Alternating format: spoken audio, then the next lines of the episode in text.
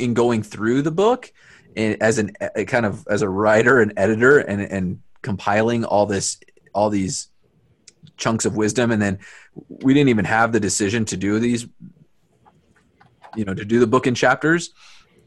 And so we had to kind of organize and say okay and, and categorize and tag each bit of wisdom as like which section does this fit into? And so going through all that like has required us to read the book over and over and over again. Oh, I thought you were going to stop with it to read the book. yeah yeah. So you have read the book then? yes we we did read the book a lot. And so we reading it over and over again there's i mean i don't know if i've read that many books is the number of times i've read this one. And so so I, this must be my favorite book. I don't know. But uh, but but i've learned a ton just by reading the things that other co-authors have you know have written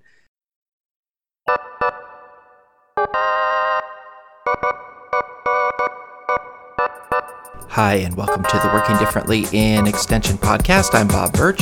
We're continuing our series focusing on the new book, We've Tried That Before 500 Years of Extension Wisdom. And today we're going to hear from some of the book's co authors, including Hunter McBrayer from Alabama, Daphne Richards from Texas, Scott Madison from Michigan, and Eric Stafne from Mississippi. But we're going to start with the authors, editors Paul Hill from Utah and Jamie Seger from Ohio.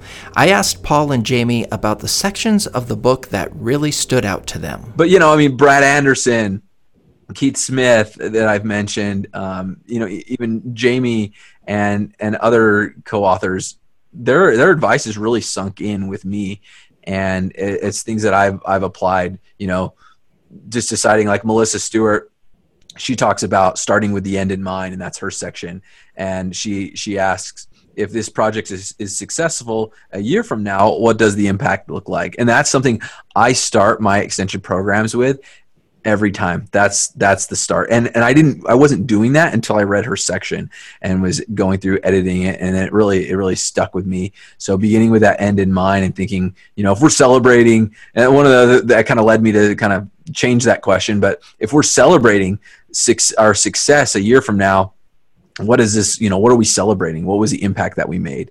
And that and, and that's something that i found you know very valuable just in my own uh, career Were there any sections like that for you, Jamie, that uh, really stuck out in your own work? Oh, for sure. Um, and especially recently. So, like many states, we're going through a lot of structure changes um, here in Ohio. And um, one of the quotes that we included from Brene Brown, who I, I love, I love her work, um, was that being brave um, really just means showing up. And that's, that's um, for sure my life right now, just showing up every day for work and finding something to be excited about and finding the opportunities that exist in change.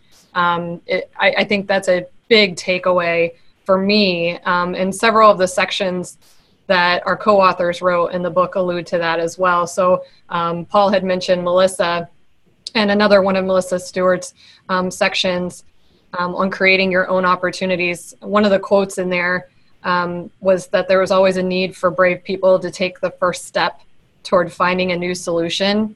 And so that's something that I'm really kind of um, grasping onto right now and um, taking to heart in my work every day. Um, also, I love Hunter's section. Every time I read it, I love it more and more. So, Hunter McBrayer from Alabama has a great section on ignoring the jaded um, and not letting bitterness drive your work. Um, and that's that's just oh, great words to live by, um, and I love it. And and he says in that section to stick with those who think outside of the extension box and basically not let anyone else um, bring you down. So that's another section that I'm really um, keeping close to my heart right now too. So the ignore the jaded was when I read Talbert's work, I thought, hmm, I, I got something I can add to this. Hunter McBrayer, Alabama Cooperative Extension, author of the sections Ignore the Jaded and Ignore the Gossip. Because you know I'm a pretty young agent. Um, I've been with Extension now for uh, five and a half years, I guess, and still you know out there working pretty hard, getting th- things done, trying to make things the way I want them to be.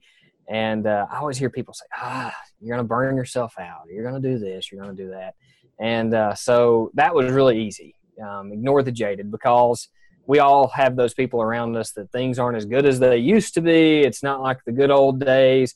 Well, I can tell you that I'm pretty fresh in extension and not too far um, out of the private workforce. And uh, hey, we've got a good gig here. Um, we, have got a we've got a good job. Uh, we get to help people every day. Um, we get to make the world a better place, um, no matter how we do that and how we're how we're going. And so things are as good as they used to be. It may be different, but they're still good. So that was easy. They ignore the gossip. I'm not really a gossip kind of guy. You know, I don't really take it.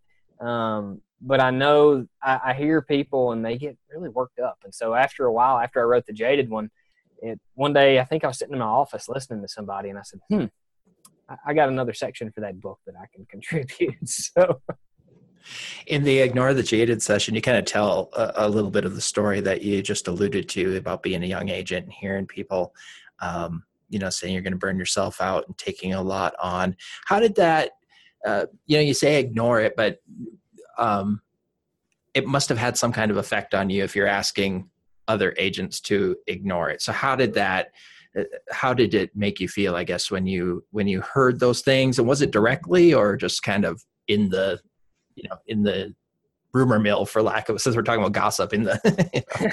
well it's you know and i think we've all heard it you come on and, and it's kind of always been the job no matter what job i've ever had i'm going to give it my most i'm, I'm going to work as hard as i can possibly work i'm going to do i kind of have a rule within myself and you know it, it I, another section of the book is talking about competing with yourself and competing with your team as long as it works well. And so I kind of I'm going to try to work circles around whoever's working beside me. And so if you put people around you that work really hard and do a really good job, that's going to make you do a really good job.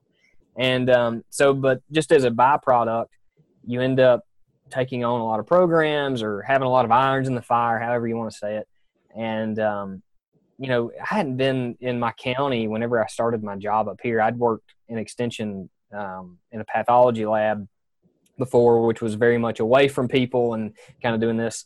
And people, ah, you're gonna you're gonna burn yourself out. And so eventually, I kind of thought, am I gonna burn myself out? You know, I mean, obviously, there's other people in our organization that have worked for a long time and they still work hard. They still do good work. Then there's other ones that probably don't do as much as they once did. Um, but the way that I kind of see it, and I told somebody this, and it kind of readjusted the way that I look at things is by the time I retire, okay, I'll have 39 years in extension. I've got 34 more to go. So if if I make it to retirement, and so I kind of had this philosophy instead of trying to time it out, so I didn't quote burn myself out. I said, you know what? I would rather burn out early and have to find another job because, by the way, we can all do something different if we have to. I'd rather burn out early and know that I gave the clients in my area every bit of me that they could possibly get versus getting to the end of my 39 years and saying, hmm, still had a little bit left. I probably could have give, given it a little bit more in the beginning. And so, um, working with that, you know, that's just kind of changed the way I look at things. And when people say, ah, oh, it's not this, it's not that, I just kind of let it go and um, just smirk at them a little bit and say, okay, Thanks. I'll, I'll, I'll take that unsolicited advice. Daphne Richards, Texas A&M AgriLife Extension, author of the section Be Energetic. I think it's more important to be energetic and excited about your job and just life in general than it is to know everything. And I think most people come into extension they have training in whatever their subject matter is. I have horticulture, so my degrees are in horticulture. But you come in and you have to work with people and so every day you don't use much of what you were trained for. You have to learn a different set of skills on the job. And if you're not energetic and excited about that, then you can just get the wind taken out of your sails pretty quickly. And so I saw that chapter and I'm like, that's the chapter that I want to write because I think that is key to being a successful extension professional is being excited about being at your job every day.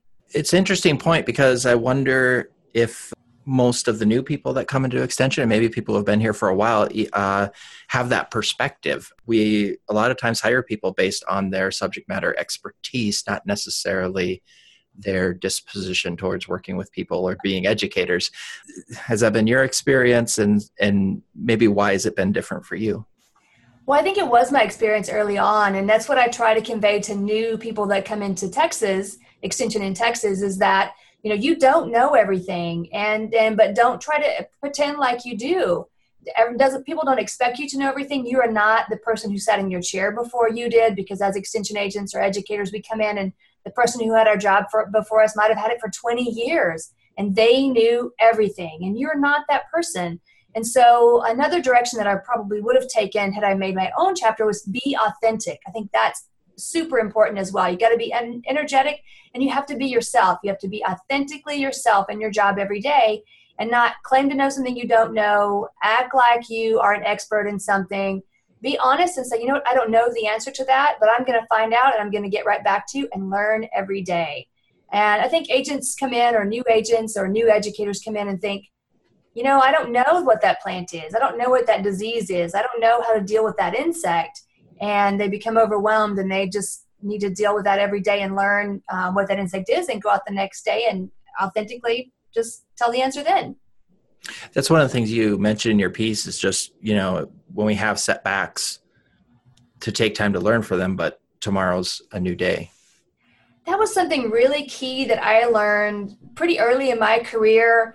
Uh, as an extension agent in horticulture, I work with volunteers. I have no training in business management, people management, HR, uh, none of that. I have none of that training. And so when I came up against people who challenged me, um, I had some hard days with people. And so you come up with those challenging people and you have to learn how to deal with them. And if you go home and you let that get under your skin and you don't have some sort of way to reset that button and start fresh, you're not going to be successful in extension. And and i think in life in general so i think that's good for any new agent to come in and know is that you're going to make mistakes. You're going to do things wrong and you're going to have to get up the next morning and forgive yourself most importantly and start over. And if you do that if you can successfully do that you can be successful in extension.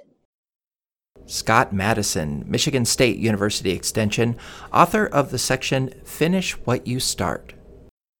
I found myself uh, not being able to say no. Mm-hmm. And so every time somebody came to me uh, with either uh, some kind of a project or being on a committee or leading a committee, um, I kept saying yes. And the more I said yes, it seemed like the less I was getting done. And so I had to kind of take a step back and, and kind of reevaluate how I wanted to move forward in extension. And um, and unfortunately, a lot of that was just to say no to certain things and finish what I started.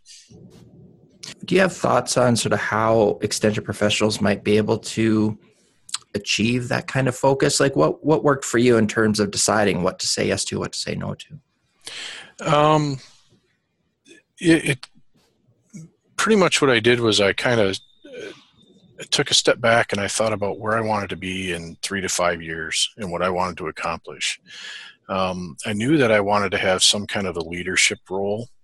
Um, and then I also wanted to make sure I was still having that impact on, on community. And so um, I was very um, selective on on what roles to take on as far as leadership, and so I ended up becoming uh, the co-leader of our of our team instead of doing multiple committee type stuff. It was more or less um, let's take on the the bigger role of being a co-leader. Um, and then that allowed me to spend a lot more uh, time going out in community and doing programs, things like that. The title of the section is Finish What You Started. Maybe we could talk a little bit about the finishing part.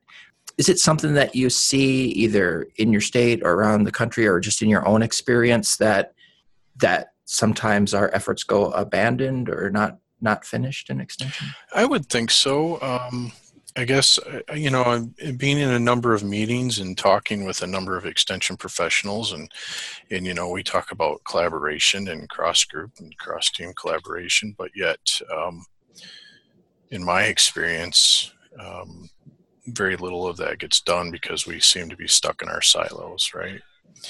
So, if we're going to have those types of conversations, we need to come to an agreement with with each other uh, and others that if we're going to start this, then we need to follow through on it, uh, and not just talk a good game and then once we walk out the door, we forget about it. Eric Stafne, Mississippi State University Extension, author of the section Extension is a Family Built on Collaboration.